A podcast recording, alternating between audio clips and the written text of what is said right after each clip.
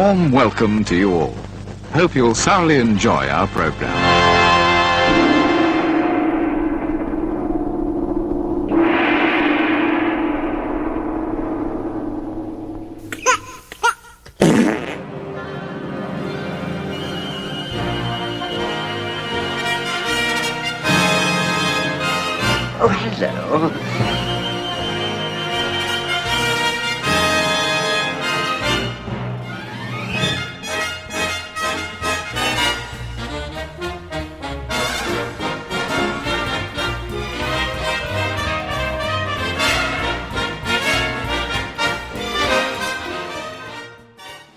It's the Real Britannia podcast, a very British podcast about very British movies with just a hint of professionalism.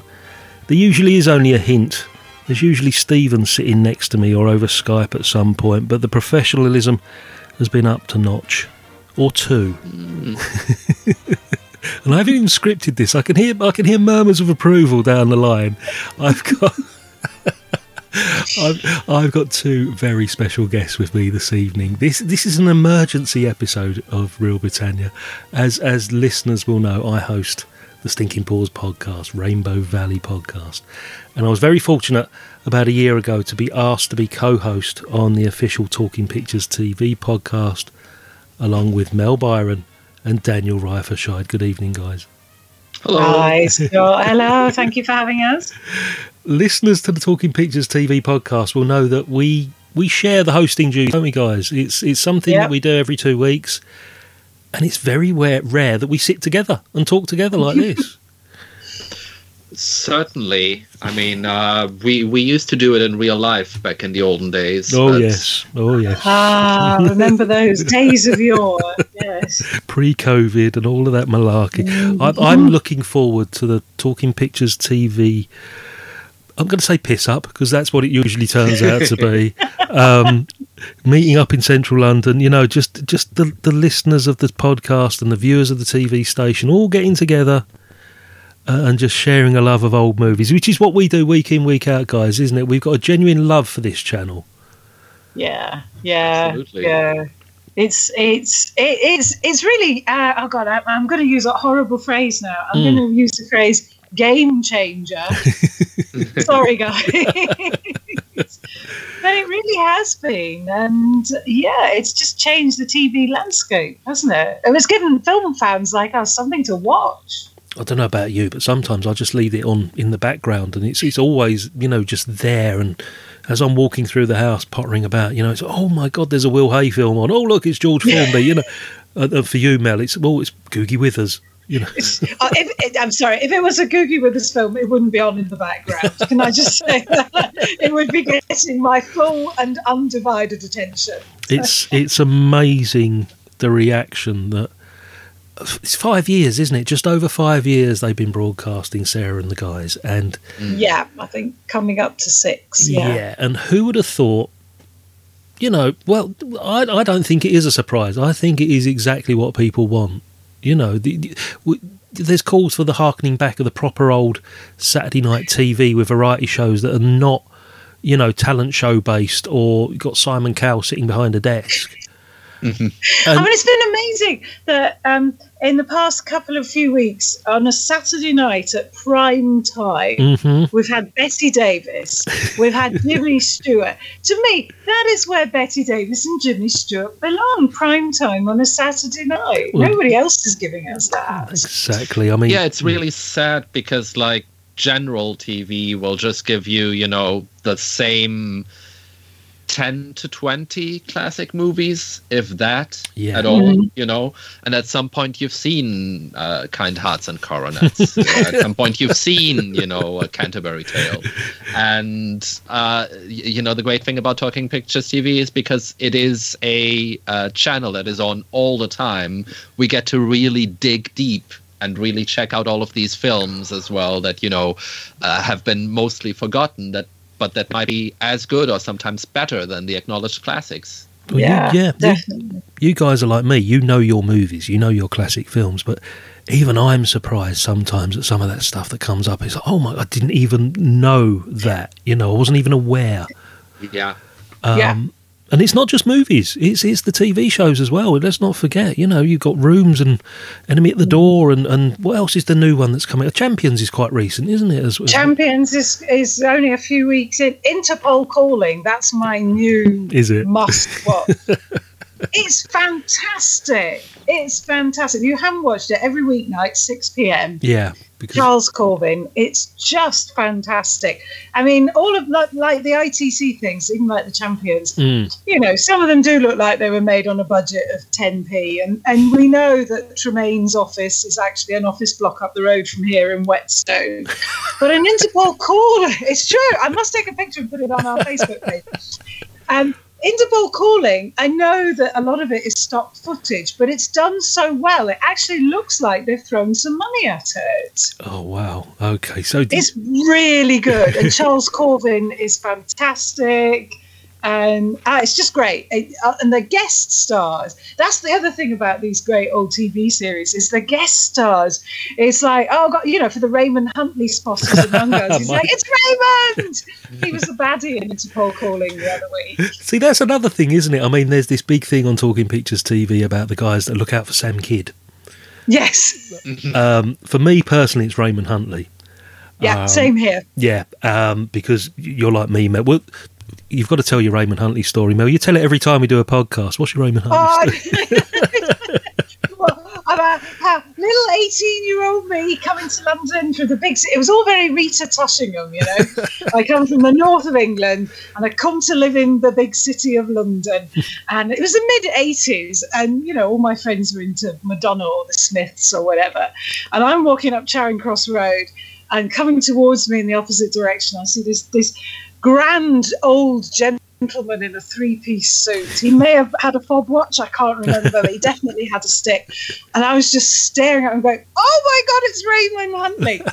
and I was the most uncool teenager in the world. There was no way I could go back to the student hall of residence where I live and go, "I've just seen Raymond Huntley." I just couldn't do it because you know they were all on their Walkmans Yeah. listening to Morrissey. So, but it was just it, to me, it was like uh, I knew it, I knew it was it was right for me to move to London. I knew it was the right thing to do. I saw Raymond Huntley.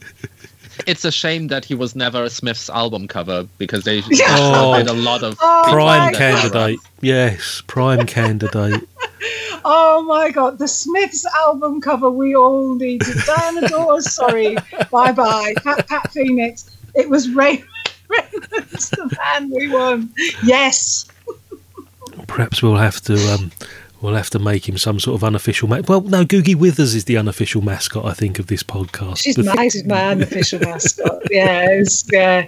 But it's amazing, isn't it? All these people just they just turn up all the time. And I, as you know, I did that interview with her daughter, and we were Yeah. going through the. You know, before I did it, I went through the schedule for Joanna, and I literally read out. I said, "Okay, next week your dad's on, and then your mum and dad together, and then oh, and then there's an episode, and then your dad's in that, and then you're on because she of was on course, at the time. yeah, yeah. So it was like it was like the whole family was kind of filling the schedules, which I love. Yeah. Uh, I, I don't know about you guys. I mean, we we record every two weeks on Talking Pictures TV podcast. We take it in turns, and I think we're quite unique as a podcast because we're quite lazy podcasters in in the respect that we let the listener or the Talking Pictures TV viewer do the bulk of the hard work for us, don't we? yeah, yeah, and some of the, I mean, you know, it's some of the stuff that that they know is Oh. just amazing. I think I'm really well informed. Mm. Some of the stuff I disagree with. I don't know about you two. but- really? But you know what? That's part of the joy of it, isn't it? Everybody's got an opinion and they're entitled to it. They, they could be right, they could be wrong. But what I like is I appreciate the fact that somebody has taken the time out to record a three or four minute review and send it to us for no other reason apart from the fact that I don't think they're frustrated podcasters because a lot of them do their own podcast and a lot of them um, have, have no interest in podcasting whatsoever. I think it's just a genuine love for the movies they're talking about, and they just want to make sure that people hear that these movies are being shown. Um, and you know everyone has a voice is the thing as well you know it, it, it enriches the podcast so much to have these different people with different sensibilities different tastes in, Yep. in movies uh, contributing uh, i think uh, if it was you know in a parallel universe where it would be uh, every two weeks either you me or mel do 20 minutes or 30 minutes of, of reviews of talking pictures tv movies apart from that being a lot of work for us, I think it would actually be less interesting. I think so. Mm. Yeah, I think so because we all have our own particular loves. And we just, we just every six weeks somebody will be like, "Oh God, she's back with Googie," you know. And, I, I think mi- I think mine was Saturday Morning Pictures. Mine was the Children's Film Foundation stuff for a little while, wasn't it? it was, oh, my, but that's you know. I mean, that's. I mean, if if anything demonstrates how Talking Pictures has tapped into something nostalgic Oh, that people definitely. were really looking for, it has to be Saturday Morning Pictures, hasn't it? yeah, for for anybody that hasn't seen the schedule on a Saturday morning, it is just like turning up at the local Gaumont or the Odeon, isn't it, Mel, with your sixpence in your pocket? And and it's Flash Gordon. It's Champion the Wonder Horse has come back for the you know in the last couple of weeks. It's Zorro, Yeah. Popeye cartoons, Superman cartoons, and a, and a Children's Film Foundation movie. What what more could you want on a Saturday morning? That's just incredible, you know, and it's it's just Well- well, the- perfect, perfect scheduling. It is. The radar men from Moon are coming next week. and I bet we're all three of us will be watching it. I can guarantee. oh, right. Part of the reason I've I've dragged you out of this ungodly hour on a Thursday evening, um, apart from to talk about Talking Pictures TV and the podcast, is is to try and drum up a little bit of support for the podcast. We've got a great stable of contributors that contribute week in, week out, and we just like to hear from a few more people. Um, Mel, in particular, would like the female voice to be heard a little bit more. yes. With our full support, Scott. of course, no, I'm thank not. I'm not saying. I'm not. Like, Yeah, Mel wants some women folk in. well, I'm quite happy as it is. I'm afraid. but no, I mean, I don't know about you guys. You know that the contributors that are that are, are churning out this stuff week in week out, they've actually become quite good friends with us as well, haven't they? Some of them. You know, we've met them in real life. Mel organises every couple of months an online quiz, and everybody yeah, gets together. to.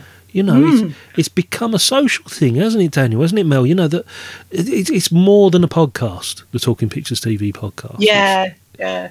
But that's what Talking Pictures is as well. And if you talk to Sarah, Mm. you know, they get phone calls from people every day. And, I, and I've seen some of the messages they get from people just saying, thank you. Yeah, Yeah, thank you. And you know you've really helped me. I saw one uh, email a, a lady sent her it must be last summer just saying you know the last few months you know after the first lockdown have been so difficult. Thank you. You've actually made it bearable. I live on my own and you've made it bearable for me. And it's really quite touching so mm-hmm. that that connection with the audience i can't think of any other channel that, that does that mm-hmm. yeah, gonna say also the fact that we're all talking about Sarah, you know, and that we know that it's this small operation with her and her mm. dad.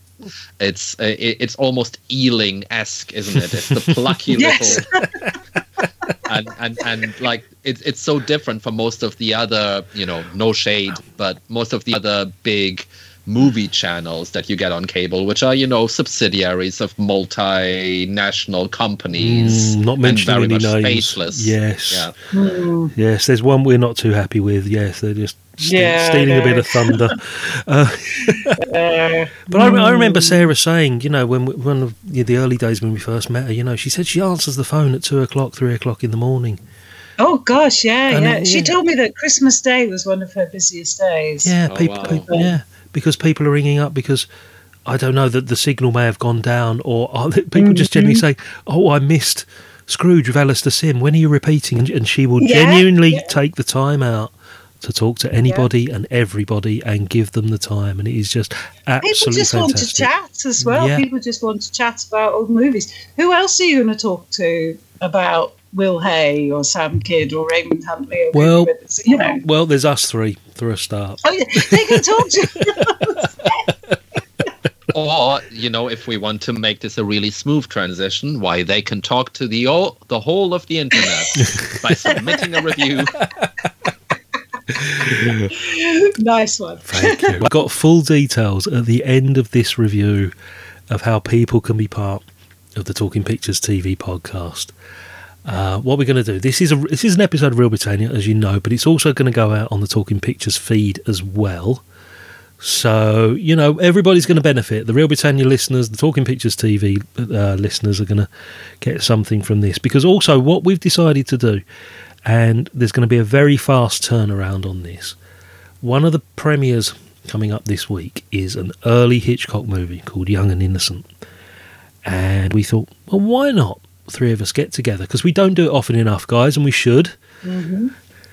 And we'll have a chat about a bit of classic British early Hitchcock, pre Rebecca, pre Hollywood stuff. So, mm. if you're ready, let's take a short break. We'll be back after this. for what we're about to receive. May the Lord make us truly thankful. Okay. Chris, do behave yourself. You're meant to think what grace means. Okay. It ought to be said in Latin, really. You needn't swank just because you were top in Latin last term. Go to the dentist this morning. Yes, Dad. It hurt? No fear. Look. Oh, it is a big hole, isn't it? But it didn't hurt. I hardly felt anything. the only thing is, I must have my potatoes mashed. You know, I don't mind going to the dentist. You were jolly white at breakfast. I wasn't. Yes, you were. You were wobbling like a jellyfish. Here, let's have a look. Big, isn't it? Now, do get on with your lunch. It's not a very nice conversation. I may have to have a plate. Stanley, be quiet. Chris, you might lend me your gun after lunch. I want it myself, old boy. Erica, you shouldn't let either of them have it. It's highly dangerous. Top of the class. Don't tease him, you two. He does speak English. Highly dangerous. Oh, shut up. Now that is English. Chris can't shoot straight anyway. Can't I? What about this? Christopher, don't be disgusted. It's a jolly fine one. Take it away, Chris, and go and wash your hands. I washed them before lunch. Do as I tell you. Okay. Sergeant tells me you ran out of petrol, Erica. Yes, I. I had to push her for miles. Haven't they caught him yet? No, not yet. It's only a matter of time, of course. Of course, my dear Watson. Uh, is your tooth all right, Stanley? Shall I have your potatoes mashed with milk? It's all right. Don't fuss, Erica. It really depends how much money he has. That's often a big factor in cases like this. Big what? Factor. Never heard of him. Richard. How much did he have on him? Oh, please think about three shillings. That artful old solicitor took two or three pounds in advance. Did you wash your hands, Christopher? Yes, Erica. Then sit down and get on with your lunch. Directly he spent those last three shillings, it looks to me as if he's caught like a rat in a trap. Do as I tell you, Christopher. Okay. Guns are the best things for rats. Don't be such a swank. The rat was probably dead when you shot it. Wasn't it? Was racing across the backyard. If I could go and look for this chap with my gun, I could have a pop at him, couldn't I, Father? Oh, Christopher, don't talk so much. What's the matter with you? Nothing. I wonder what he'll buy with his last three shillings. Food, of course. I know that. I meant what kind of food. Sausages. The best thing will be chocolate. It has very good staying power. Suppose you didn't dare go into a shop to get food. Then I'm afraid he'll be very hungry. And that, of course, may force him to come back. Unless he faints of hunger and dies in the field. With rooks pecking at his eyes.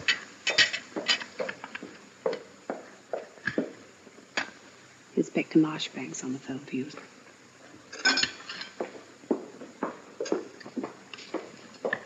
Perhaps there's some news. Yes, Inspector? No news at all? Well, there must be some sort of clue. Yes, I see. Poor devil. All right, I'll come along presently. Let me know, won't you, if anything turns up? Yes. Goodbye. Have they caught him yet? No, not yet. You don't think much of our police force. They want some young blood, don't they, Father? Oh, you young blood. If they don't find him, will he get the sack, Father? I shouldn't get all surprised. I don't think he's got much chance, though. The inspector tells me that he only had a cup of Great tea last me. I shan't be a minute. All the roads are encircled. Can't last long. Jolly exciting, isn't it? Okay, that's Young and Innocent, released in the UK November 1937, directed by Alfred Hitchcock, of course, starring Nova Pilbeam, Derrick De Marney, Percy Marmont, Edward Rigby, and Basil Radford. Probably the most recognisable face out of all of those. The synopsis, and I apologise for this because I've lifted this from somewhere on the internet, and it starts off with When normal guy, Robert Tisdall, when normal guy Robert Tisdall discovers the body of actress Christine Clay washed up on shore, he is arrested for her murder. Having no confidence in the barrister assigned to him, Tisdall escapes from the police station and ends up hitching a ride with the police chief's daughter, Erica Burgoyne. After being spotted together, the two are assumed to be in league together and have no choice but to cooperate in order to uncover the real killer. That sums it up nicely. Now, mm-hmm. Alfred Hitchcock, first thing you think of, usually most people, it's The Birds, Psycho, Rear Window, North by Northwest, those kind of things. You know, the big Hollywood blockbusters earned him the title of the Master of Suspense. We all know that. For those that know something of the earlier British output, most will be aware, I'm assuming, of the 39 Steps and Sabotage and The Lady Vanishes guys. I think they're the three, I think so. Yeah, Yeah. More, more than the others. Yeah. possibly the, the first version of The Man Who Knew Too Much. You know, there's there's a, only a core three or four. You know, I mean, there's there's actually he's, he's probably I I worked this out. I think this is his 22nd full length Okay. feature movie. So, he, you know, and he's still got four or five before he goes over to Hollywood. So there's a lot of British output that most people aren't aware of. You know, I'm, I'm just being general here, but I'm pretty sure that's what it is, and I'm guilty of that myself because um, for someone that hosts a podcast about British movies, I've seen very few of the early British stuff. Um, pre Hollywood, and you know, I've, I've got the Blu ray of this, and it's been sitting on my shelf for about four or five years. And I only watched it. This is the first time. It was the first time watch, so I only watched it the other night. So before we start, I'm going to ask both of you: Is this a similar sort of situation for you? I mean, was this a first time watch, but also are the early British Hitch- Hitchcocks relegated in favour of the Hollywood stuff? I'm, I'm, I'm pretty sure Mel's going to probably say she's watched a lot of the early British stuff here, but I, I have, yes. I have. I, I first saw this, oh gosh, um, yeah, it must be nearly 40 years ago now. I remember it was, t- I was a teenager and it was during school holidays. And they were show- they showed this and The Lady Vanishes as a sort of afternoon during school holidays film. They may have shown 39 Steps, so they definitely showed this and The Lady Vanishes. And I'd not heard of this one. Um, so I have seen it, and I think it's really good. I think it's it's kind of got hidden away because it's it's stuck between Sabotage and The Lady Vanishes, Mm. and it comes after Man Who Knew Too Much and the 39 Steps. Uh, it precedes the uh, it precedes Jamaica Inn which you know we prefer to gloss over. I think as a, as a Hitchcock film. Um, but I, I love it, and and I've seen some of the early ones. Obviously, Blackmail, which is Oh, I mean, if you haven't seen Blackmail, is magnificent. yeah. And and another one that I love, which I think came immediately after Blackmail, which is Murder with Herbert Marshall. That's also an excellent film as well. Yeah. First time I saw it, I was a bit oh, ho hum. And the second time, I thought, no, this is really good. Um, so yeah, I have seen quite a lot of this this 30s output. What about you, Daniel? I mean, have you got any preference to pre Hollywood or post Hollywood, or have, have you seen this before? That was the other question. Uh, yeah, no, uh, this was my first time seeing Mm. this. Uh, I've seen very little uh, of the early Hitchcock. I mean, I've seen The Lodger, I've seen The 39 Steps, I've seen The Man Who Knew Too Much, I've seen um, Lady Vanishes. So, yeah, basically just the big ones, Yeah. right? Mm. And the thing is, as well, that I think partially it's just down to my history as like a physical media collector Mm-hmm. because when I was starting to really get into cinema, like at the height of the D- DVD craze, uh, the big Hollywood productions, you know, they came in really nice editions with commentary tracks and you know, Yeah. like really nice copies. Like you, you really got an education from them. Of course. yeah. Whilst the British stuff, I mean, it turned out it is all in copyright, though. Even on the Wikipedia page for Young and Innocent, it says that it is frequently bootlegged. Yes. And so y I you would get all sorts of like ratty editions of the, the, the 30s Hitchcock stuff. And very often, like with such bad quality, no subtitles whatsoever, which as a non native English speaker, I do appreciate having subtitles. um, especially with, you know, the early sound era where people are not that easily uh, understood. Oh, yes. Um, but yeah, so I think it it, uh, it was uh, mostly down to that. That just sort of there's not enough of a push uh, for early um, British Hitchcock. And you know, I'm sure not all of those movies are great, uh, but then not all of his Hollywood movies are great either. That's true. really. That's true. Um, yeah. But this one I really liked. I think it does suffer perhaps a bit from being another, you know, man on the run uh, picture, uh, and so so you immediately compare it with the Thirty Nine Steps, which is, uh, you know, more dramatic. This is is has sort of almost more of a matinee feel to it. It's a very light-hearted movie Yeah. in a way, despite the murder. Uh, but yeah, I thought it was a delight. It's, it's there's a lot of Hitchcock tropes evident in this. You know, uh, um, wrong man on the run, mistrust of police. You know, all those themes that are quite evident in a lot of the films. Mm. Um, and it's interesting you said the lodger there. That only came to my attention when I think the BFI or somebody did a massive restoration of it with a new soundtrack about ten years ago. Might even been longer than that. Uh, which was one of the silent ones, wasn't it? I think it was 27, 28, something like that. Yeah. Um, and as, as I say, I I've got the Blu-ray copy. I think it's network. I think it's a network edition of the Blu-ray. But I'm going to confess to both of you now, even though that copy has been sitting on my shelf for four or five years, I couldn't be asked to get up and go and get it. so, like Daniel, I watched it on BritBox. Um, I'm urging anybody that's listening to watch it on Talking Pictures TV when it's screened over the next couple of days, because, because it's going to be so much better. Um, but I, I mentioned this to Daniel off air. There was a disclaimer. We're going to. We, it's the elephant in the room. We've got to talk about this briefly before we go into it in its place in the movie. Okay, guys.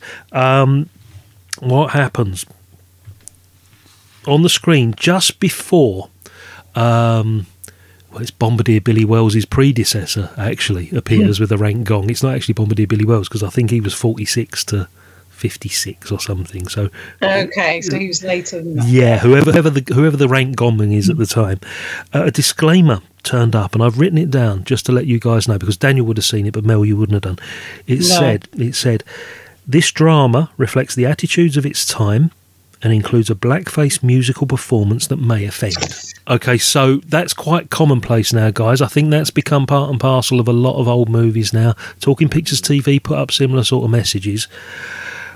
I, I just briefly want to hear your thoughts about this whole subject of disclaimers and more importantly the sort of censorship side of things because I for one I, I'm really pleased that these pieces of information come up before a movie um, because I'm sure that you know you'll probably you might agree I don't know yes it was wrong then yes it's wrong now but I don't think I'd like to see these classic movies cut or censored or even consigned to the vaults you know.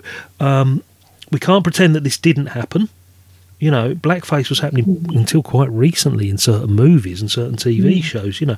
And I'd much rather that, you know, our, our generation now is given the opportunity to continue to see the movies and, and to make their own opinions from now on. I mean, are you guys quite happy with that sort of disclaimer sort of business that's going on now? I, I think that yeah certainly for disclaimers because uh, uh, there's all sorts of reasons that you might want to watch a film and so if for instance you are watching a film for research into like the social history of the time then actually it would be quite useful um, to have evidence of that uh, if you are watching something for pure entertainment and there are certain things that upset you, I think you're well within your right to be like, okay, I'm not watching that. You know, Mhm. it's it's not forbidding anyone from watching anything. no. no. It's just giving you a heads up. You know, in the same way that uh, on newscasts you would have uh, a disclaimer before certain items saying, "Hey, this may contain some shocking images," and so you knew to Yes. look away. Yes. Yeah, no, I, I, I think I, I totally agree with Daniel. Um, especially in this film, without giving away too much of the plot, um, the fact that you can't see the guy's face is germane to the plot. Now, Hmm. obviously, if they were doing that these days, they would do it in a different way. They'd all be wearing masks or something. Yes. You know, it would they would do it in a different way. But you know, it's 1936. I mean, goodness knows, Hollywood films, and even there's they're littered with things that absolutely nowadays are an absolute no-no, much more than British films. but we need, I think, if you just tell people this is what we're dealing with, I think, um, and it was at the time perfectly acceptable. Yeah. I agree. I think it's fine. Uh, I think the disclaimer is needed um, because also you need to. I think it needs to be clear that the broadcaster is not saying I agree with this. The broadcaster is saying this is what was happening in 1937 Yep. and in the world of entertainment. I mean, as you say, Scott, you know, we're old enough to remember.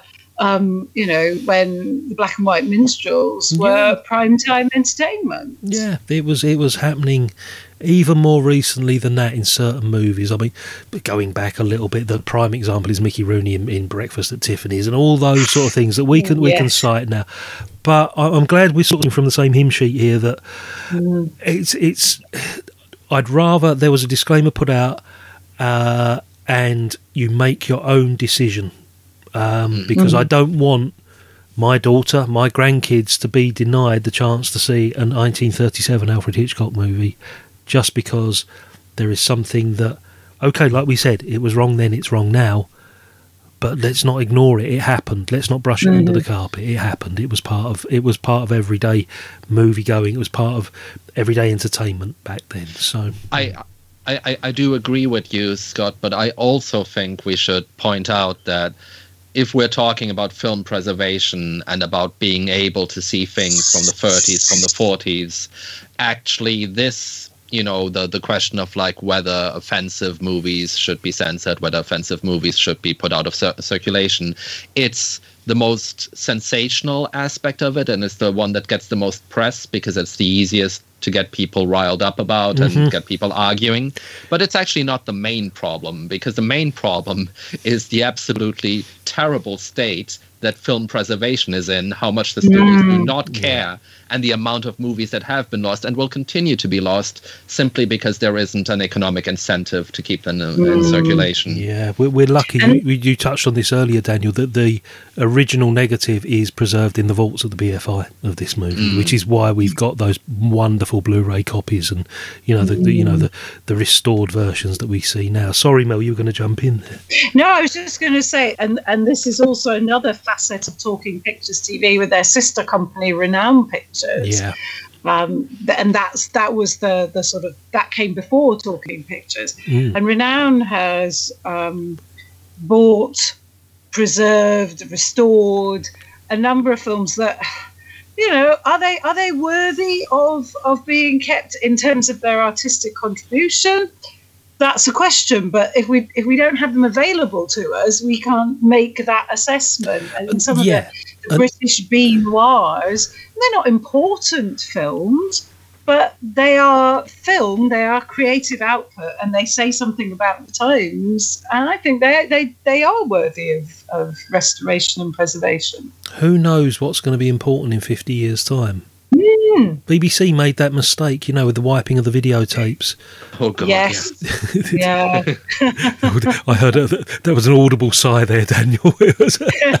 Yeah, no, that was like the, when I first learned about that because yeah, I think uh, most people's first reference point is old Doctor Who, but Thank then you, you, start to mine. think about like, oh God, all of the Peter Cook and Dudley Moore stuff that's Yeah. just gone. But also, like important historical documents, like the BBC's coverage of Apollo 11 landing on the moon, or did they wipe that yeah, there's literally about 10 minutes of it. I think there's a little bit of James Burke and Patrick Moore. You know, um, the the coverage of JFK's assassination. You know, we, we always see Walter Cronkite on NBC or Mm. ABC or whatever announcing the death of President Kennedy, but there's no record of JFK's assassination. The only thing they always show is that episode that was screened that night of That Was the Week That Was, the David Frost thing. Uh, Millicent Martin sings a song about the president, and or it might be the night after. And again, Daniel, it was also the same day the first um, edition of Doctor Who was screened, wasn't it? I think that Kennedy was assassinated. Um, That that's even people usually go for like the Beatles coming to America is like the big thing Yeah. that happened at the same time as JFK. But I think we should change that for like Doctor Who. Exactly. exactly. well, you saying that all early editions of Top of the Pops, pre sort of '69, there's not many of those left. So mm. there's huge document of Stones and Beatles and all those '60s groups just just lost forever. Yeah, absolutely. Stuff that at the time they would just think, well, this is for nonsense for children, and nobody's Yes. going to care about this five Yeah, years. From and, and now. videotape was expensive, which was the whole reasoning Yeah. behind it. You know, uh, nobody thought of the historical aspect. So, um, going back to what we were saying, you know, who knows what is valuable? Who knows what is going to be viewed in fifty years' time? You know, there could be somebody in this movie tucked away in the cast list. That is the great great great grandfather of somebody in fifty years' time. That turns out to be hmm. somebody really important. We don't know, you know. I'm, I'm thinking. I was just thinking Tony Booth and Cherie Blair. You know that it's going to be. Again, that was another 20 episodes of the original Till Death Us Do Part, you know, in existence. So, anyway, weird, weird sort of, you know, dive a little bit here. Um, I've written notes. This is very unique for me on any podcast I've written notes in any way, shape, or form because mainly because of the company with me this evening, and I've got to actually look like I know what I'm talking about for a start. Um, so, so after that disclaimer, excuse me, after that disclaimer, and you know the rank gongman comes in. The first thing you notice is a Gaumont production filmed at the legendary Pinewood Studios. So we don't get much more British than this.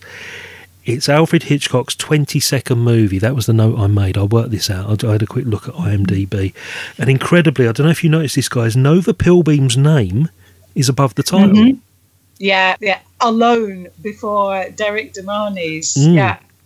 And and that's a kind of reverse of if you think about the thirty in the context of the thirty nine steps, you know, the story is is Robert Donat's story. Mm. It is the hunted man's story. Yeah. You think about North by Northwest, Cary Grant's story is the hunted man's story. Yep. This is actually the story of Derrick De Marney trying to to clear his name. But yeah, Nova Pilbeam, who was being built up as a big star, right up there on the top. Oh, and by the way, some bloke called Derrick De Marney underneath.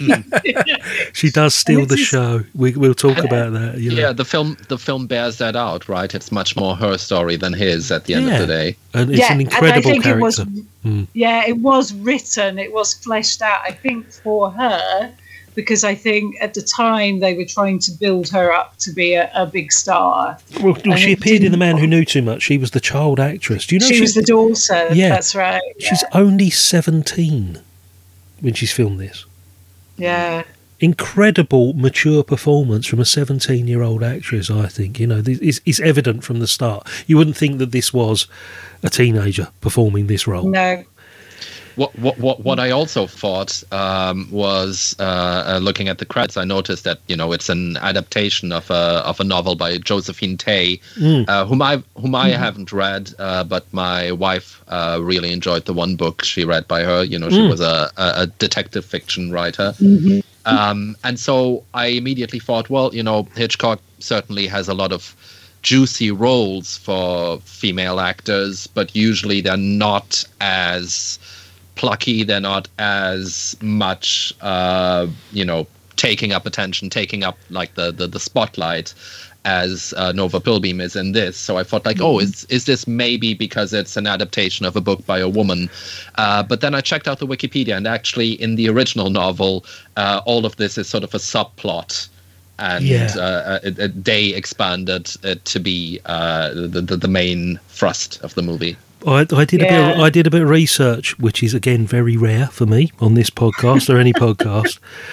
Basically, I'll, I'll read this out to you. Alfred Hitchcock's by now regular screenwriter Charles Bennett had the main hand in drastically reshaping the source novel Josephine Tayne's A Shilling for Candles, written in the year before, 1936. He completely restructured a successful but fairly run of the mill whodunit into an altogether more dynamic, entertaining beast. Um, and basically, what happened, you know, as this the, the whole plot and the thing was restructured and rechanged, and what this article says as it goes further down, um, they paid for the rights to Josephine Tey for the movie, you know, to adapt into this particular movie. But it was completely different to the book. It was so different. It says here, it begs the question why bother to pay for the film rights to a property in the first place if you plan to alter it beyond all recognition? Mm. They might as well have saved the money and ensured their script was sufficiently disguised to accusations of plagiarism. Yeah. So. it's it, the, the source novel is there. It's evident, but I think, as you say, Daniel, it's been tweaked to make it a Nova Pilbeam story rather than, you know, your Robert Donat, your your Cary Grant type man on the run thing. Even though. I I don't know. We'll go into the tropes as well at some point, but that is highly evident. Nova Pilbeam is the star of this is this movie. Mm. I'm going to go through something slightly different. I'm, I'm not going to go through scene by scene, but I'm going to give you a few prompts, guys, to just read the synopsis. I mean, the opening scene, instantly for me, I thought, this is a Hitchcock. Um, the the thing that got me, it's the argument, right? you got to rem- go right back to the first scene. It's the argument between the actress who's eventually murdered and her husband. And did you notice, obviously, the use of light and shadows and stuff like that, but how fluid the camera was? It was moving about and it was focusing on the foreground, the background, and, and it, it sort of gave me um, sort of like feelings of like rope from 1948 Mhm. or whatever it was, where the camera's always moving in rope to give it that you know that one shot effect. And I thought I'm in for something special here. It's not going to be a Mm. very staid 1937 British thriller here, you know. It, the, the, Alfred Hitchcock's fingerprints were all over the first scene. Yeah, it, it, and also the fluidity of the camera reminded me a little bit, and of course it's obvious because there's a crane, a huge crane shot. Of, if you watch Notorious, Yes, where the key. Ted Tetzlaff was the photographer there, and there was a real fluidity of the camera. And of course, Bernard Knowles was the photographer here, and he himself was a film director. So I think there is a there's definitely. Whereas John Ford, you know that the famous thing about John Ford used to just plonk the camera down, let the actors walk in front of it. Yep. Hitchcock takes the, the camera. He was very much a technical director, and he was famous for just you know you just get on with it, and I'll I'll move with you.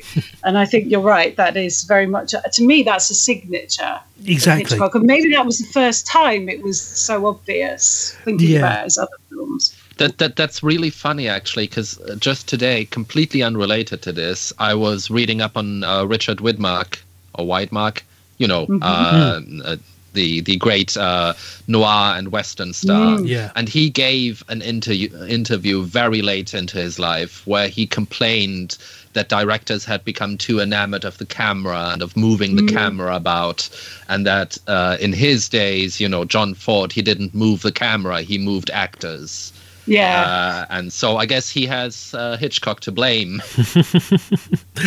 John John Ford relied a lot on Monument Valley as well to tell his story. You know, he had the backgrounds rather than the uh, Yeah, that's than true. the actors to to help him along there. He had the perfect backdrop. Um, so we get this argument at the beginning, and then you know the the scene changes to this washed up body on the shore, and our hero Robert Tisdall, Derrick De Marney, just happens to be walking along. Recognizes her. He recognizes her immediately. You know this dead body, and he runs for help. Uh, and lo and behold, you know, there's a there's a crowd that. Oh, sorry. Well, he, he, as he runs off, two two women appear, and because he's run off, they automatically assume that he is the guilty party once the police arrive. So it kicks in this whole mistaken identity or wrong man accused Hitchcock trope, which you know, as you said, Mel, as you said, Daniel, thirty nine steps, North by Northwest, the wrong man. There's probably another three or four that I can't think of off the top of my head. Um, Frenzy. I was just about to say the the crowd scene at the beach reminded me of the opening scene of Frenzy. It- yeah, yeah, and that was the body washing up on the Thames, wasn't Yeah. it? Yeah. It's it's incredible that you know for people that know Hitchcock early and later, you know, in his career, he not necessarily replicates scenes, but you know, there's certain things. There are certain things that are repeated. Along, I've got a couple more coming up as well that I noticed that I didn't use for you know I didn't find through research. It was just personal observations. I'm thinking, Mm. I'm sure he's used that somewhere else, and you know, it, there are definite definite indications of it. Um, we move to the police station. He's been arrested because he's been accused. Okay, um, and we get this incredible scene where Nova Pilbeam. We get introduced to Nova Pilbeam. I mean, I don't know if this was common practice in 1950, uh, 1937, but does the daughter of the chief constable have free reign in a police station? Yeah, I thought that, and also, um, the chief constable. It's obviously a very tiny county where the chief constable's quite so hands on. I mean, just, he's hands on. He doesn't wear a uniform, Yeah. which chief constables, I think, tend to. Um, and he's just so hands on. You know, you just everybody. Oh, you're the chief constable. Hello. It's like I mean, that's like the most senior person. I, I think we could almost like put this down to um, sexism working for the character, if, Mhm. if you will, because it's just sort of like, well, it's just the constable's daughter, you know. Yeah. She- she- she's running about like the kid she is, you know. Like, Yeah, she, she she won't do no harm. Yeah, yeah. the, the most biz- And she immediately, as soon as she arrives, she immediately takes over. Camera goes to the door, in she comes. yes. And and then right, right, come on, I'll sort it. He's fainted. Let me sort it out. And as you say, it's a seventeen-year-old girl. I don't know about you. I know a little bit about first aid. Okay, but this guy has fainted because isn't it revealed to him that he's actually inherited some of the money from the deceased actress that's been washed up on the shore? Is that what's revealed to him? He's a that time? beneficiary of her. Yes, I can't remember if that's the the, the what makes I- him faint. It is. I'm sure it is. It's Mm. and that whole scene also has this good cop, bad cop dynamic, which of course is a terrible cliche now. Mhm. But I actually thought, like, have I ever seen any piece of media before this that that's used true. this? Yeah, that's true. I mean, there probably must be, but I can't think of anything. I mean, as we go into the movie, I mean, the old Alfred Hitchcock sort of uh, mistrust of police and making them to be sort of like bumbling fools is quite evident as we go through because we, we all know that story, don't we, about him being sent to the police station as a child by his father. That's right, the note from his dad. Yeah. Yeah. I can't remember what he did, but his dad sent him to the police station. The police uh, with a letter, wasn't it? That he'd done something wrong. Mm, Yeah, he sent him a note and saying this is what happens to little boys who are bad, and we got locked up. Was it overnight? Certainly No, it was, it was literally an hour or something. It wasn't Mm. like, and, and and that's reflected in a lot of. I was going to say early Hitchcock, but quite a lot of the latter Hitchcock stuff as well. Absolutely, there's there's some really interesting stuff uh, along those lines here, and also just uh, the the very beginning of it, the very fact that he gets arrested. I mean, what's what's the rationale here? You know, Just because he was running away, that's it. That literally it, isn't it? Yeah, but he was Two going to get the police. Yeah. Two uh, two girls saw him run away. Two young women saw him run away, so he got arrested. Now, no, it's before DNA testing and all the rest of it. But flipping heck, I mean, there's, Yeah. there's, there's zero rational. I mean, you know, a, a solicitor would have been all over that like a rash. Not oh, his but not this solicitor. solicitor though that we are go- about to meet. Just before we meet the solicitor, I mean, I'm no expert on first aid, but I've done a few courses in my time. But I don't think slapping somebody around the face is the perfect way of reviving somebody from a, a fainting spell. I, I was told it was like let them lie down, and let the blood rush to their head or whatever. But pinching them in the ears and slapping them around the face is, is marvelous. It's it's just a, a great example of of the dominance of Nova Pilbeam throughout this movie, isn't it? That she's just completely taking control of this situation. Yeah. So yeah, let's Badly. let's go back to the lawyer then. The lawyer turns up, the barrister, um, totally incompetent from the Mm. start, and there's this great sort of foreshadowing of him spilling tea on his glasses, which proves to be very important. Literally a few minutes later, uh, very very clever.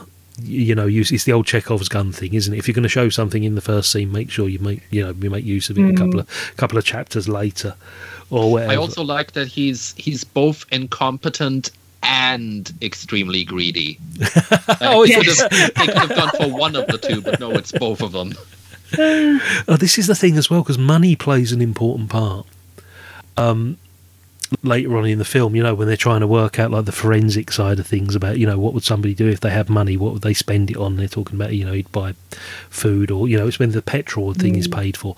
Um, it's at this point there's another theme introduced, guys, and I, I sort of thinking back on it. Yes, this actually does happen.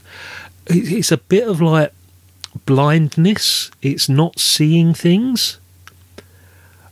you'll know what I mean as we go further along, okay? Because obviously there's there's the solicitor that's reliant on his spectacles, okay? We get to see Alfred Hitchcock uh, 14 minutes in outside the courtroom or something, and he and he misses everything that's going on because he's busy fiddling with his camera, okay? Hmm. There's a bit a couple seconds after that where our hero hides himself on the running board of the car and nobody spots him. Yeah. I- I'm going to elaborate on that, or perhaps you can pick up on this as we go through. But I think that's another hmm. theme apart from the wrong man on the run, and and you know the bumbling police officer. I think there's a theme of not actually witnessing anything here because the women on the beach didn't actually witness exactly Oh, what's that's going true. on. Yeah, I hadn't thought of that because that that whole glasses thing I saw in a different, again, a different way because this is something that comes up again, but I noticed it in two of Hitchcock's Hollywood films where the female protagonist Mhm. has to wear glasses. And when they're deprived of their glass, and their glasses actually are significant. So, like in Suspicion, Yes. when we first see Joan Fontaine, she's wearing the glasses, and so Cary Grant can't believe it's the same woman on Yeah. the ho- taming the horse. But then later, she's given a newspaper to read because it's quite important, and she can't find her glasses. Then in Spellbound, Ingrid Bergman can't read without her glasses, hmm. and and it's almost like you take away that. So first of all, you make them vulnerable, and I mean, it is quite vulnerable. If you need glasses to read and you haven't got them, then you know, and then you have to kind of put things, you know, right in front of, you know, push them back as far away from your face as possible. But also, yeah, it is. Um, it is a, a blindness because if you don't get your glasses, you'll miss this really important plot point. Hmm. And and so I felt that I, I, I wondered if there was some foreshadowing of that. Of course, what happens, as we all know, is that uh, he nicks the guy's glasses Yeah. in order to, to make a Clark Kent kind of escape. Nobody will recognise me with glasses on. But also, it culminates in the ultimate in sort of like blindness or, or sort of ocular disability with the guy with the two eyes. You know, we've got all of this coming up at mm, some point. It, I don't and, know. And, and it all works. It all works as well for the conceit of the film, right? It works for a man on the run film because people need to be blind a to not see the truth, so he has to keep on the run, and b not to catch him. Mm-hmm. I mean, honestly, the chances of escaping from a courtroom in real life yes. are pretty, you know, they're nil. Let's be frank. it's not so much the escaping from the courtroom as, as I sort of hinted earlier. It's the fact that as as Nova Pilbeam's driving away with you know friends of her father, you know other police officers, and and we see them driving along, we we don't even know that he's hiding on the running board of the car. yeah, it's true. So how on earth? Why did how did they miss him? Mhm. It's, it's this blindness thing. I think suddenly became very obvious to me after a couple of instances of it, and I'm, and, it's, and I was looking out for more examples of it. But then suddenly the police become very aware a little later on when he throws the bit of paper out the window in the old mill. Yes, I was like, oh my god, that, that I found slightly unbelievable to be honest. But they go to the mill and go, oh look, look, and it's like, really, that could have been anything. That could have been a I- mouse. I think a lot of the plot doesn't stand up to much scrutiny, and I think that would be a bigger problem if this had a more serious tone. Mm. But because it is so frothy and light, you just kind of go with it. yeah, It is. and it does. It bounces along very quickly. Very, I mean, it is eighty minutes, and Yeah. and it, it just bounces along quickly. It has a nice tone. It's not dark in any way, even though it's about someone who's been murdered. I, I sort of saw it as Thirty Nine Steps light.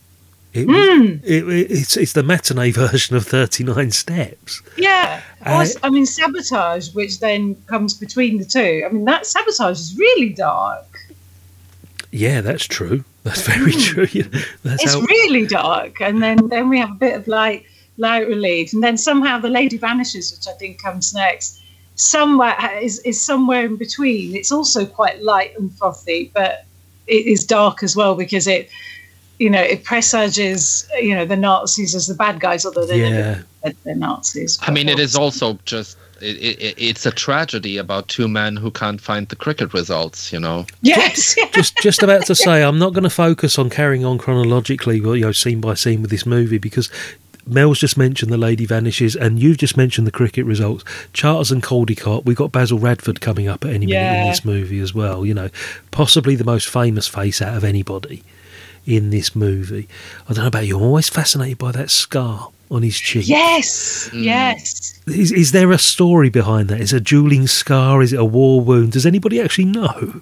I, I don't know. I, I always assumed maybe he was in the services in Yeah. the First World War, but I don't know because it's quite a problem because other actors had scars that they covered up. Yeah. Um, I mean, mainly Hollywood actors like Carole Lombard and Van Johnson. They had scars from car accident or motorbike accidents, and and they covered them up. But yeah, Basil Radford does nothing to cover his. And, and you're right in saying that th- th- Basil Radford brings a certain bit of levity to this. This is what makes it lighter than some of the darker Mm. movies than Hitchcock um, has done previously and will do in the future. Prior to this, we get the the thing at Tom's Hat Diner. You know, you get the quite comical fight, and it's the whole reveal about Will, Will the China Mender. You know, all this sort of rubbish. And but the Basil Radford scene where they're at the house, we, we we spoke about this literally before we came on air. We were spoken about the, um, the garden gnome. There's a scene. Mhm. With, what do they call it? They don't call it a gnome. What do they call it? A dwarf? Did they? Did they actually name it? They, call it a, a, a, a garden dwarf or something. It's not a gnome. It's not known as a garden gnome. And it's just the fact that he brings it as a present to a child's birthday party and he's Yeah, in the garden. Uh, and the and the lady of the house says, "Oh, that that'll go quite well with the others we've got there. We've got something quite similar." yeah that whole that that that whole scene is amazing because it's like it's it's a completely different kind of hitchcock horror but a very real one which is you know the the feeling of you're at a party you like convinced yourself and perhaps your significant other look we'll just go we'll Mhm. stay for 15 minutes we'll say hello to everyone we'll say goodbye but you can't get out It's- and that is such a relatable thing it's a seventies Usually it's sitcom. not because you're wanted for murder and you have to run away, Yeah. but you know, still. It's a seventies sitcom plot, isn't it? It's just almost like The Good Life or something. But yes. And then there's this marvelous thing about him trying to make up a name, and it's it's Beechcroft Manningtree. And then, then he then he gets it wrong and says Beach Tree Tree Manningcroft.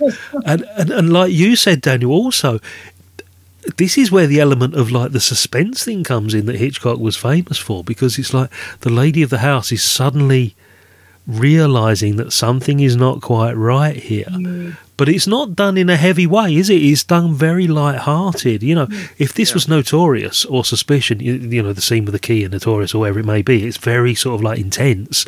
That there's the element that somebody's going to be found out at any point. You're not too worried if they're going to get found out or not at this point, are you? Because it's, it's done quite in a light manner. Yeah, and I think because the auntie doesn't. I think the auntie just thinks, ah, she's got a boyfriend. I wonder if he's a suitable boyfriend. Whereas Uncle Basil Radford is like, oh, bless him. And, you know, I'll let you get away. Absolutely. yeah. Whereas Auntie is suspicious, but I think she's she's suspicious for her niece's honour as much as anything else. So yeah, she's she's not thinking, hmm, I wonder if that's an escape murderer she's got with. you know. yeah, because there's none of this um, sort of reveal in like newspapers or something. You know, have you seen this man? You know, we haven't seen any of that sort of thing. Um, so it is just quite a normal situation that Nova Pilbeam's turned up for. Is it? It's her niece's uh, birthday party. Isn't It? Yeah, And and that's just reminded me. Can we just go back a little bit to the dinner scene? with the kids. Yeah. That I, I take it they're her brothers. Am I right? I, I, I can't. Yes, remember. yes. She's the oldest of five children, and the others is it five? Yeah, Mm. and the others are all boys. Marvelous. I found that scene actually quite brilliant, and maybe I'm Mm. overanalyzing a bit here, but the Mm. thing is that you know it really gives you a bit of character of Mhm. Erica. You know, Mhm. he is this girl who you know has grown up in this household just seething with testosterone you know she has all these brothers she doesn't seem to have a mother i guess her father is a widower Yeah. you know so she's completely at ease she knows how to deal with men and then Mm. later on the scene in the calf which you know for a 17 year old or whatever she's supposed to be in the movie, Hmm. but she's certainly not supposed to be much older than that. You know, in 1937, to come into such a, you know, male environment. uh, Yeah. it, it, for, for a lot of women, it would be very intimidating and, and quite scary. But she is absolutely prepared for it because she's been preparing for their life, basically. Yeah. yeah.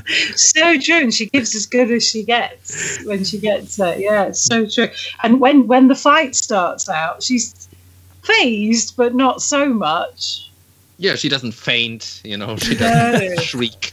Well, she doesn't faint like our hero did when he found out that he'd inherited all the money. Yeah. That's for sure. It's, it's true, they didn't, that nobody told her that she had inherited a fortune, so. yeah But uh, there's there's a good example of what you're saying though, guys. When she goes into the cafe and it's just like you know, I'll have a tea and a piece of cake, and the tea is served to her in a mug, and she's not mm. phased by the fact that it's this big, heavy, like you know, trucker's mug or whatever.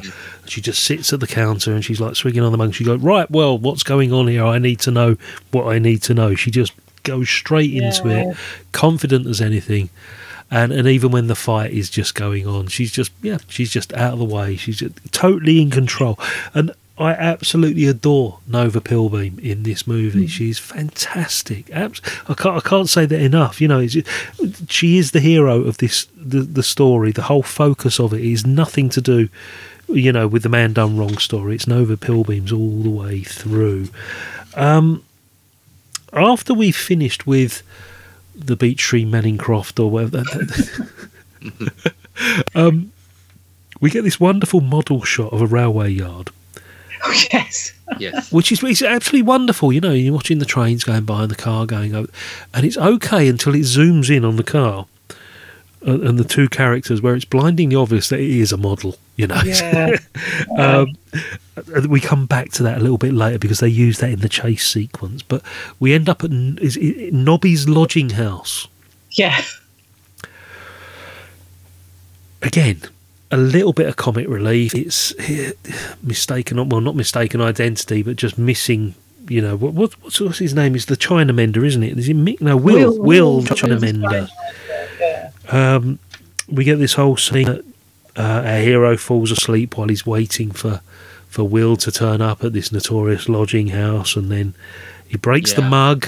You know, and he thinks it's some sort of scam going on, and um, I, I, I do think that like Robert is quite stupid in this scene because he uh, the, the, just going yeah no I'm a mate of his when he hasn't seen him. Yeah, like he could come up with a plausible thing of like oh my brother's a mate of his and he said to look him up or Yeah. something like that just Mhm. something so that somebody will point him at old will instead of him just like walking around you know Yes. a, a room that has like 20 30 people in it going oh you will because and then that's interesting you say that daniel about him being a bit stupid because that's the one thing she can't do it's the one thing erica can't do for him it's the one Mm. place she can't go she went into the truck stop for him true. um, yeah. taking a risk but she can't go to this old man's doss house because she wouldn't be let in the door and and so yeah when he has to do something by himself It just It just highlights all- the difference, doesn't it, between them? Mm. Exactly. Yeah. We get, we get a wonderful car chase. The model scenes like kick in now. You know, it's it's not that bad. There's certain parts of it where it's like, oh my god, this is like watching an episode of Thomas the Tank Engine. You know. yes Um, but it just it adds to the charm. It's 1937. You know. yeah i mean car chases before Bullitt and the french connection it's just a different world isn't it yeah, car 30 chases before traffic basically Can you imagine that? It's, it's Alfred Hitchcock's version of Bullitt. This this is what we get now. It's, Moving through the English countryside in a car that means starting with a with a bit of string. It's not really. but even though it is quite comical while we're talking about it, it didn't detract my attention from the whole plot or the whole film. It's it's mm. it's there. It's like we said about the blackface thing. It's of its time. It's it's it, we we just accept it. It was absolutely fantastic. This whole car chase scene, but what we witness immediately after the car chase with the models is is perhaps where the budget was spent, and I think they go to the old mine, and there's this amazing scene, this special effects, this big budget of the car sinking through the ground. As it as it enters the old mine, that must have taken like days to set up and to. Yeah. And, and I'm just thinking, and, and it's only on screen for like 20 seconds, 30 seconds, and I'm thinking, oh my god, that, that's that's just elevated this above your average sort of like thriller or who done it. It's, it's you know somebody has actually invested a bit of money in this movie here. and and you also uh, the the peril is raised because I still don't quite know what happened to the dog. Oh, that's true because the dog Oh, was running along and they put him back in the car, didn't they? Yeah, that's right. Into the mine. And like yeah, uh, as it falls, I, I I think the dog does jump out of the car and like land safely in the mine, but then he's in the mine, you know, like and he never gets rescued.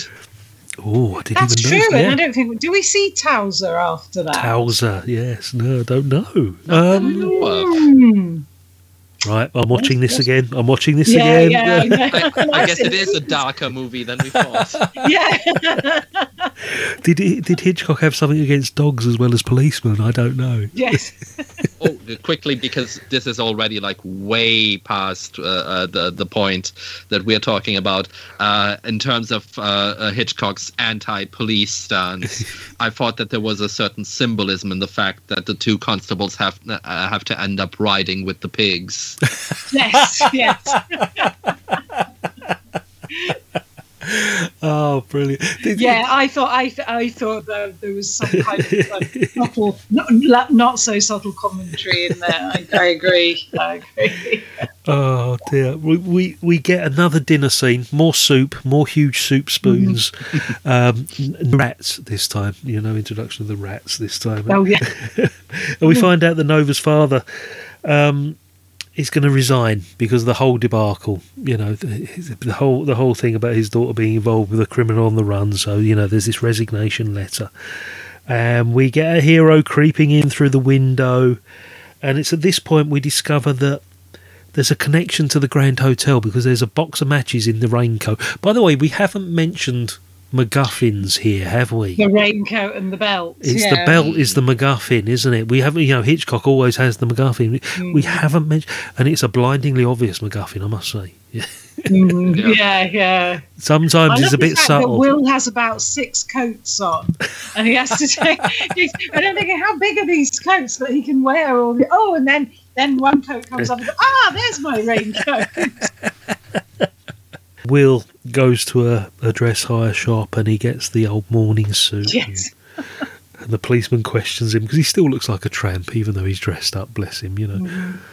We've got to talk about it. Now, ladies and gentlemen, what we're going to do now, we're going into the final sort of 10 15 minutes. If you haven't seen the movie, guys, are you happy to spoil the ending here? I am, as long as we tell people this is what we're about to do. Yeah. Yeah, yeah, definitely. Um, but, even though we are going to, I think at this point it's blindingly obvious when you see what's going to happen over the next 30, 40 seconds. You, you know who the murderer is at this point anyway. So it's not going to be a massive, great shock. Okay. What we get, and this is referring back to the blackface scene that we mentioned at the beginning. Okay, guys. And I think, is this the thing that's often referred to as Hitchcock's murderous gaze? There's a c- there's a certain phrase for this where Hitchcock does the thing where he swoops in on, on the murderer or the villain or something like that. I'm sure there's a phrase that was known as, as the mm-hmm. murderous gaze. Okay, Possible. Mm. yeah. What we get, I I'm going to be quite bold here and say it's one of the greatest camera shots in British Yeah. movie history. Yeah. It is absolutely the greatest shot in this film. I think Mm. there's In no this- competition. Yeah. Yeah. and yeah, but uh, you know, without wanting to dwell on the on the blackface thing uh, for too long, you know, uh, at the beginning of this episode, we talked about it in really general terms, but every Mhm. case is individual, right? Mhm. And I feel like Young and Dan- uh, Young and Innocent is actually quite um, quite atypical because usually when there's a blackface scene, uh, it's a happy musical number You know, yes, I know what like you mean. It's, it's a minstrel number, isn't it? the- It's, yeah. or the Yeah. Marx Brothers black up for one Yeah. number and they sing a little song Yeah. and they probably, you know, probably with with good intentions and everything. Yeah. But like the thing is that it's both usually extraneous to the plot in the sense Mm. that you could cut away from it and nothing would change in the film. And also it is usually a sort of endorsement of the practice because our protagonist is doing it. You know, our protagonist is singing this blackface tune. Here, it's much more complicated because one, that there, there could never be a version of Young and Innocent where they cut this bit out because Mm, this that's what I was gonna is say, yeah. It's absolutely essential to the plot, and it is Mhm. also it also coincides with the best moment of filmmaking Yeah, in the film, yeah. which is just it's just a perfect storm. And then the other thing is also I thought about this a long while, and I don't, you know, again, if you don't want to watch a movie with blackface in it, I totally understand. But what I would say is that here it truly there is no hint of it being um, either approved of, disapproved of. Really, it is simply something. It is simply a plot device. You know, it is simply. It- yeah, there's no celebration of it. And interestingly, the guy who conducts the orchestra himself isn't in blackface. True. Uh, it's just the individual musicians. And and I think I agree with you, Daniel. I think it was like, oh, how are we going to disguise this guy? And and that was the way they came up with. So they've got this orchestra conductor, and they just said to the music, "Here you go. This is what we're going to do. We're going to disguise all your faces, so Yeah, and- then we can, yeah, yeah. So there's no celebration of it. No, it is just simply looking around you, looking at the world around you, and coming up with stuff, right? Because that was a thing that happened in hotels like that at that time, Yes. right? So they Mhm. wouldn't have given it two thoughts.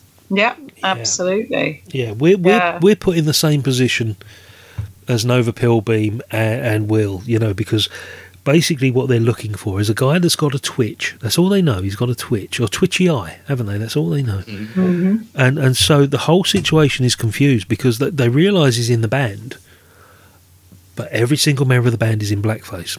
Okay, so this is this is where the whole element of, of, of as Daniel said, we can't cut this scene because the resolution to the whole plot is is vital in this next couple of minutes. And do you know what I was reminded of? Not so much the previous or the first um, interpretation of the man who knew too much, but the second one with Jimmy Stewart and Doris Day, Mhm. uh, Royal Albert Hall, isn't it? And they're waiting for the man to play the cymbals before the gunshot goes. off. Yeah. And and you've got this thing where it's going through the crowd and it's focusing on the man with the cymbals in that particular movie. And I think that's called the murderer's gaze shot as well.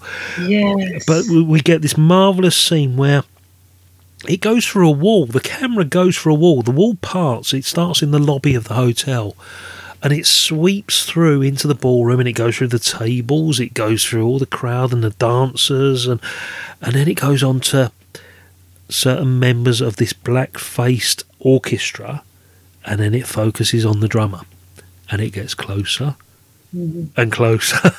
Yeah. Yeah. on his eyes. And and even I'm thinking because I haven't seen this film, Daniel hasn't seen this film as well, and I'm thinking, where's he going to go with this? This is Hitchcock. Is this man going to get the twitch, Mhm. or is it going to be another member of the orchestra? Or is it going to be somebody else completely? You because we know Hitchcock, we're thinking he's playing games with us. You know, he's focusing on this man's eyes. But it could be somebody else completely. It could be the waiter later on. You know, we don't know but it's not. You get that resolution when the bang, the twitch kicks in, and oh, it's, it's I- just I think incredible. I would have felt cheated if that wasn't the case. I think Yeah, if he panned across to the waiter, that would yeah, that would have been unsatisfactory. I think. and then, then we get this amazing scene where, because he knows that he's been rumbled, basically, he goes into the bathroom in the break and he takes some pills to to relax his his twitch. I've no idea what the pills are, what he's taking to do this. he's probably taking like I mean, uh, they were popping a lot of pills back then, even back then. Jazz people weren't they? So I think that this was probably some very early amphetamines that he's. Ah, okay. Mm. which which obviously have have the completely wrong effect that he wanted because it stops his twitch, but it also means he collapses across. The, Yeah. and a, a good old Nova Pilbeam kicks in with a first aid again. Bless. Again, yeah. Um, and, and they wipe off the makeup. The tramp confirms, like Will confirms that it's the man in the raincoat. We get this most amazing confession. um, which is which is I think this is a bit different to some of the other movies that where where you know or you've seen before who who the villain is. This guy is a complete stranger to us until this point. Well, don't we see him in the very first scene? Yeah, yeah. Yeah. Oh, that's He- him, isn't it? Of course it is. He has the argument with Christine. So it is him. Sorry, I didn't and you even do realise see that. his, him twitching after they have nog He Oh. goes out onto the balcony, I, I- think. do you know what? I missed that. Oh, it's. I, I- I think it's it's totally understandable that you did because Mhm. if I hadn't been watching this with notes, uh, uh, Yeah. I probably would have forgotten about him as well because he shows up in the first scene and then gets completely forgotten. That's right. We I don't also- see him at all. There's So is he the guy arguing with her? Yeah. Yeah. Who I assume it's- was her husband. Yeah, Yeah. uh, I think he's. I don't know if he's her No, husband. but that's- certainly yeah. some sort of romantic entanglement. Do you know Yeah, what? there I, is I a- didn't yeah. even I didn't even notice that. Oh, fantastic! Thank you guys. That has made And I this think you're complete. absolutely right, Daniel, because we see him, this actor George Curzon, at the first scene, and we see him in the last scene, and and some it, we never. Sometimes you come back in the story because you know you because he's he ought to be on the run. There ought to be a focus Yeah. on him, you know, and like Why is he oh, not a how's- suspect then? How's Yeah. he getting away with it? Mm. Oh, I didn't yeah, even realise. like the, the, the, the, the film is absolutely uninterested in the whodunit aspect. Totally, uh, yeah. which probably Mm. like uh, might have also might also explain how how deeply it deviates from the novel but it's really not like we were saying oh well uh, we don't know yet if if, if that's the guy part of me was thinking well yeah uh, uh, we've not necessarily been given a rogues gallery of suspects have we? pretty sure it's not the dog you know see, see, that's the thing when I watch an Agatha Christie, you know, you always look out for like, is it the minor character that you've just met that's, you know, mm. the, the, the gardener that Miss Marple has just said hello to in the background, you know, or something. And, and you look out for famous faces, you know, famous actors that it may be, you know, they're the they're the perpetrator. but I completely missed all of that. I just assumed that that was her husband she was arguing with at the beginning um, and, and and didn't pick up the twitch and all. Oh, that that's just elevated this up to another level for me, guys. This is brilliant. This is. um, but the way he confesses, I mean, I mean that is a, a amazing confession. Laughing Yes. like a madman, you know. Uh, my uh, my wife's comment after that confession was oh well that was easy final final thoughts, guys. I mean, this is an early Hitchcock. Mel is probably more familiar with the early stuff than myself and Daniel. Where where does this rank, guys, amongst the thirty nine steps and you know the ones we were speaking about earlier? You know, sabotage or you know some of these early British Hitch- Hitchcocks. I'm I'm, I'm I'll, I'll I'll take first place here. I'm I'm elevating this up and saying this is a bloody great Hitchcock movie. Yeah. Um, Yeah. And I'm glad I watched it. Um, Mel, you've seen it before, but what was it like for you this time round? It was because obviously I was looking at it in not just for the purposes of enjoyment, it was like all making sure I noticed things. Uh, but there is plenty to notice, as you say, and there's plenty of themes and things. Ah, that harks back to that. And you know, looking for those actors. You know, there was this whole kind. I, I don't think I'd realised before how much of a sort of repertory company, and of course that was as, as much to do with who was under contract to Gaumont, I suppose but you know Percy Marmont was in um, the one with John uh, John Gielgud, Mhm. Secret Agent, and Mary Clare was in um, who's the auntie. She was in The Lady Vanishes, and of course Yeah. Basil Radford. Even the guy who's who's um, part of the fight in the truck stop, he's also in the 39 Steps. So you start to see. So I was starting to see all these connections, and so that was quite fun for me. Uh, I think where does it rank in the pantheon of of Hitch pre Hollywood Hitchcock? yeah. I would say fairly high. I'd say it's it's up there with um, the best. As I say, you know, Jamaica Inn is in a class of its own for all the wrong reasons. um, but yeah, no, I think it's absolutely up there with The Lady Vanishes, which I think it probably has more in common with in, ser- in terms of tone Yes. than Yeah. than some of the, the darker ones. I mean, things like Sabotage. It's really, you know, it is a it's a dark film. It's a dark film. You know, a mm. child dies in a bomb oh, blast on a bus. You know, I mean, that's pretty dark. Doesn't get much darker than that. Exactly. It does, and then his sister murders the the you know the bad guy. It, it's yeah, it's pretty. So I think it's definitely up there in the top. You know, half dozen definitely. I think it's really great. I think it is a shame Nova Pilbeam didn't go on to do greater things. I mean, I heard uh, uh, she she was tapped up by Hollywood, and I know they were they thought about her in terms of Rebecca, which would have been an Yes, I read that. Yeah, Mhm. yeah, that would have been quite interesting actually. But yeah. she but she never went Hollywood, right? She never did. No, no, she really didn't make that many She, films. she retired, I think, early fifties. Um, She only died quite recently in, in her nineties. That's right, didn't only she? a few Yeah, years yeah, ago, and I didn't realise um, uh, that she actually, until after she died, she actually lived not far from me. Not that I would have recognised her, I'm sure, at the age of ninety or whatever it was. Um, but yeah, so I, w- w- one thing that I got from her Wikipedia page that I loved was that she refused to change her name because she was like, "This isn't any weirder than Myrna Loy or Greta Garbo." That's true. Which is like, yeah, you go, girl. Like, That is Yeah. absolutely true. Daniel, for you as a first time watch, mate, what j- just your final thoughts on it? How, how was this Yeah. for you as a first time movie? You know, yeah, I, I, I, I think it, it. There's like, it's almost a cliche now to say that like people underrate comedy, right? Mm. People think that like serious equals good.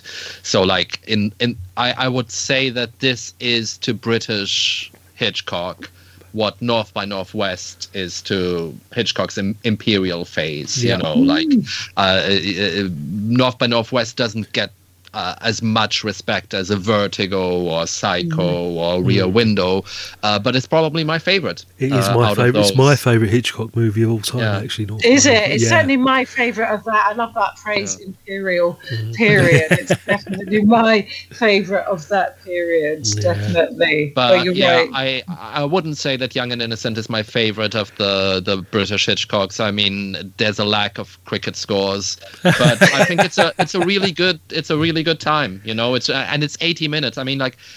I always, you know, I, I, I'll always give it up for movies that are less than 90 minutes. Oh, yes. You know, that's, that, that, that don't waste my time, you know, and, and look at how much classic Hollywood guys like like like Hitchcock or classic British cinema guys could do with 80 minutes and then Yeah. see how many flabby two two and a half hours movies we have now that could be like 70 minutes Yeah, get the scissors out. Absolutely. Yeah, definitely. If, if the story's good, if you're telling the story well, and, and if you're telling it visually, as Hitchcock did so much, he gave us so many hints, as you were saying about the blindness and things, there's so many visual hints. Yeah, you don't need to have it too flabby. Yeah, yeah, absolutely. Well, I enjoyed it. Absolutely enjoyed it as a first time watch, and I'm going to go back to it very soon. It's something that I've, I've, I've got to go back and watch it to find out that bit about the beginning that I missed completely from the start. Um, part of the reason we're reviewing this, and I'm going to put one of you two on the spot, is because Talking Pictures TV are going to be screening Young and Innocent over the next couple of weeks, probably two or three times. Has anybody got the actual broadcast dates to hand? Yeah, it's to, uh, tomorrow, the 23rd, as, as we're speaking on the 22nd, it's the 23rd of April at uh, 1.20... That'll do. That's close enough, right? Yeah, 1.20 p.m. and then again on the 2nd of May at 10 o'clock in the morning. Right. Well, hopefully, I mean, we're recording this. It is now 22.11 mm. on Thursday evening. If I work my magic and do a wonderful bit of editing and putting stuff together, we will get this out on the Friday. So if I can get this out before the first screening, it will be something. If not, please, you know, bear, bear with us. You know, it's a very short window of opportunity we had for this, but I tell you what we're going to do. Normally at this point in Real Britannia, we take a break and we're going to do about what we're going to be watching next time. Um, let's take a break, but I just want to have a little chat with you guys before we go. Back after this.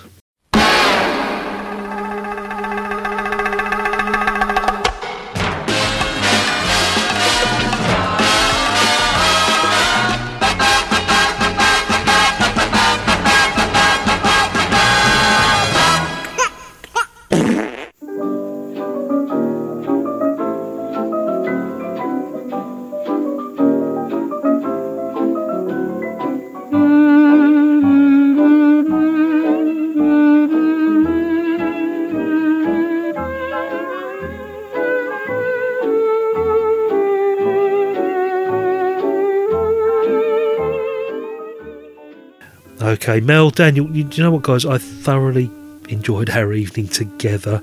Um, I hope you two have as well. That's been great. Thank you. Um, going to ask you both: Would you both be willing to return in the very near future? You know, just do this again. I think so. I think so. I will have to check my schedule. Oh, sorting out his sock drawer again, Mel. That's what he's doing. Yeah. yeah. Uh, and, and we can decide. We can choose another, you know, another movie from the Talking Pictures TV schedule, or you know, something else we can chat about. You think we could do a Googie Withers? We can do Daniel. We could we, we could do something crazy from. I, I was going to say a seventies Italian movie, but the Real Italian. Uh, Real Britannia doesn't do 70s Italian uh, cop Some movies. Italian. British co-production. Yes. Some Harry Al- Alan Towers Yeah, thing. we will Oh find goodness, something. Alan please Towers. You're going to make me watch a Harry Alan Towers movie. Okay, go on. oh, if I have to. now, uh, as listeners know, I'm involved in a thousand other podcasts. Mel, you you got some other bits and pieces, you know, on the I do, I do airwaves as all well. manner of yeah, I do all manner of things. I've got a thing with a couple of friends called What Now, which is a, a community we've, we've started for um, ladies of a certain age, and it's tied to a wine bar that's just opened in Fashion, where we're going to use that as a venue to do all kinds of events. Oh, that's online- not far from me. It's not far. You should come down to I the will do. Wine Bar. Yes. It's really good fun. And so we're going to be doing all kinds of events there. But uh, yeah, I do other bits and bobs. If anybody is a reader of the Yours Retro magazine, I have a piece in there next month uh, on Oh. Hollywood actress. Sorry, yeah, on Kay Francis. Wonderful. Um, oh, that's that's mm. interesting. Oh, yeah, because Adams um, had some stuff put in there previously. Yeah, well, yeah, so- yeah, yeah. So yeah, so it's my first piece, and I, I've um yeah. Hopefully there'll be more to come from them. So yeah, watch out for that. Excellent. Um, yeah. Okay, but also the the main reason I've I've dragged you two out of this ungodly hour on a Thursday evening, you know, because usually we record at our own pace at Talking Pictures TV podcast. You know, we especially you, Mel. You record something, you send it on to Daniel. Daniel does the magic editing part. He's amazing, and I'm so grateful for you, Daniel. And, and you know, Daniel, you probably do your bits and pieces in the afternoon and you spare five minutes here and there. So it's been really great to have you guys here at, you know, half past 10 on a Thursday evening. What we're going to say is before we go, th- this is part of the reason I've, I've dragged you out. As a little reminder, Talking Pictures TV itself, for people that don't know, there may be some people out there that don't. It's, it's 24 hours a day, seven days a week, 365 days a year. It is, guys, the nation's favourite archive TV and movie channel, isn't it? It's just got all the old memories there. Absolutely. Yeah. You can find it on Freeview and YouView. It's channel 81, channel 328 on Sky Digital Satellite. Good job I wrote this down. It's Virgin UK, Virgin on 445 and FreeSat 306. I don't know about you, I watch it on Freeview. Do you? yeah, me too. It's Freeview 81. Yeah, Yeah. easiest way of watching it. Mhm. Now, as for the Talking Pictures TV podcast, well, it's hosted by the three of us, and you can find it, well, pretty much everywhere that you download podcasts. There's no point in me saying it's on Apple Podcasts, it's on Spreaker, it's on, it's everywhere. You know, it's on anywhere you download your podcast now, guys. Please take a listen because the bulk of the show we've said is made up of contributions from you, the listeners, the viewers of Talking Pictures TV, the listeners to the Talking Pictures TV podcast. We've really got wonderful people that contribute week in, week out. Lots of people, many of which we've said this before, they've really become friends, guys, haven't they? Over the years, we've really got to know them, and we've met them socially. We've met them at quiz nights. Just say something about you know we just can't encourage people enough to take part because we're not a scary bunch of people. You know, it's it's nice to nice to get involved in this sort of thing, and it's not difficult Stra- to do. Strangely enough, I mean, like I, I I know you're listening right now and thinking, ah, a bunch of people who review old movies. Mm. You know, I'm a bit intimidated. they seem a bit dodgy. They might beat me up. We're actually quite friendly. Yeah, yeah. Uh, and we're not all old farts either. I mean, at quiz nights, we've got we do. I can't remember her name. Bless her. She's contributing to the Facebook page regularly now. She's only about eighteen, doing like a film study. Oh, school. Jade. Yeah, Jade. Jade. Jade. Sorry, I do apologise for getting yeah, your name wrong. she's in her twenties and doing a PhD on Valerie Hobson. There you so, go. know. There you Jade, go. Jade, who, who who knows who Valerie Hobson is, but is too young to know who Bryan Ferry is, which Yes. to me like just com- collapsed my whole notion of reality and history in, in one fell swoop. This is why we love Jade, and I do apologise for getting your name, my love. I'm so sorry. Mel, while we're here, are you going to organise another quiz very soon? I am going to actually. I was going to, um, and as soon as we firm up a date, and Yep. in the next few weeks, um, then we'll get that straight on the Facebook group and, and stuff. And and it's lovely. Again, it's lovely because we've got regulars coming who we've never met in real no, life. No, we haven't, and they're, Um, they're very far apart as well. We've got some, you know, American viewers and people Yeah. all over the world, you know, who don't Yeah, actually watch the TV channel because they can't. I know, but they, they like to talk to like-minded people, so that's you know it's really lovely. And and yeah, I, I my one regret is that we didn't do that earlier, right at the beginning of lockdown. We didn't start the quiz sooner. Yeah. Well, we'll continue doing it once all this horrible rubbish is out of the way because I think, you know, despite the fact that people are going to be able to get out and about, I think it's nice that we can drag people in from all corners of, of the UK and you know the world to, Yeah. to be part of this. Um, Yeah. Just need to emphasise as well, if, if you're daunted about taking part in the Talking Pictures TV podcast, you don't actually need anything really fancy to do the recording on. I mean, you know, Daniel, Mel, I, you know, we we probably got some like mixers and, and microphones and stuff like that, but we've got a lot of contributors that just do it on an iPhone or some sort of Mhm. like MP3 recorder. You know, that's all you need to do. Um, hell, you can chuck it in on a tape to tape thing or so. I don't, I don't care. Real, reel to real recorder. You know, wax cylinder. We don't care. Um, Yeah, at, at this point, everybody who owns a phone or a computer can probably do it. yeah, there's, Yeah. there's some you way. of probably, yeah, probably if you if you think you can't just like check around your phone and you'll find an app that actually does that for you. Yeah. and, and even if you've not got the capability of editing, if you just drop us a line in the email when you send it in and say, guys, I, I, I fluffed at about 30 seconds in, can you just remove that little, you know, mistake? Yeah. We'll do it for you. You know, that's no mm-hmm. problem whatsoever. Nice little sound beds, maybe with the soundtrack of the movie you're reviewing underneath it. Or Can even, do that as well. Yeah, if they just give us suggestions of what they'd like, you know, we can put a little bit of music to go with it or Yeah. whatever, just to just to jazz it up for you. So basically, guys, what we're going to encourage you to do is to take a listen to the Talking Pictures TV podcast. Just find it anywhere you download your podcast. If you like what you hear and you want to be part of it, drop us a line at uh, what is it? It's Attaboy Clarence at No, talking pictures at Attaboy Clarence. Well, look at that. I've been doing this about 18 months and I still can't get that right. Talking pictures at attaboyclarence.com. We'll guide you through all you need to know. Yeah. That's it. This is the special episode of The Real Britannia. Keep an eye out for our next episode, guys. It's the next in our chronological reviews of the kitchen sink dramas. Uh, next week, it's back to 1959. We've got Laurence Harvey in Room at the Top. Seen that, you two?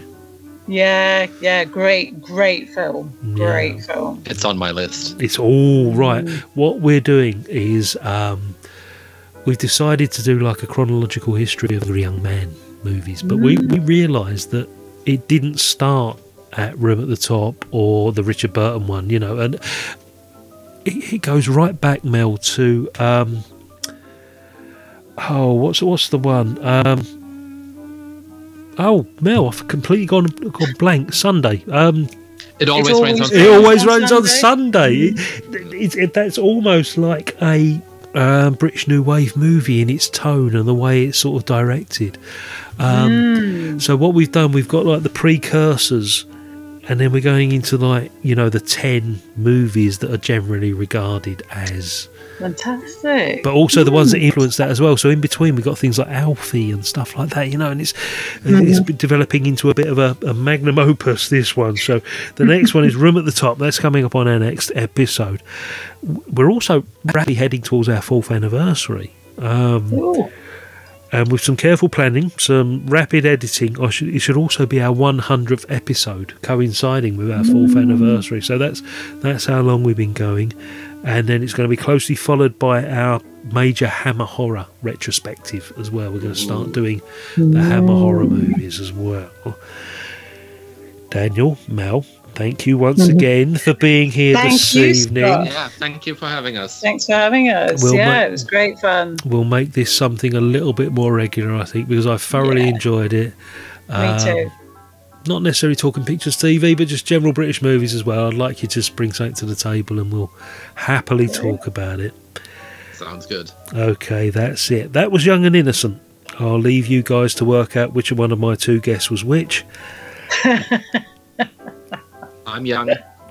Okay. Oh, go on, fight amongst yourselves. I'll, t- I'll take innocent. That's- I've been Scott. She's been Mel. He's been Daniel. This has been Real Britannia. Take care, everybody. Thanks for listening. Bye, guys. Thank you. Bye. absolute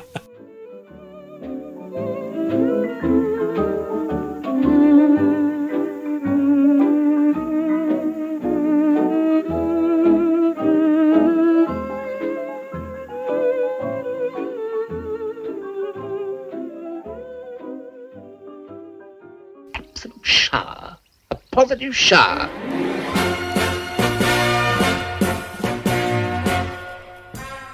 Bon voyage.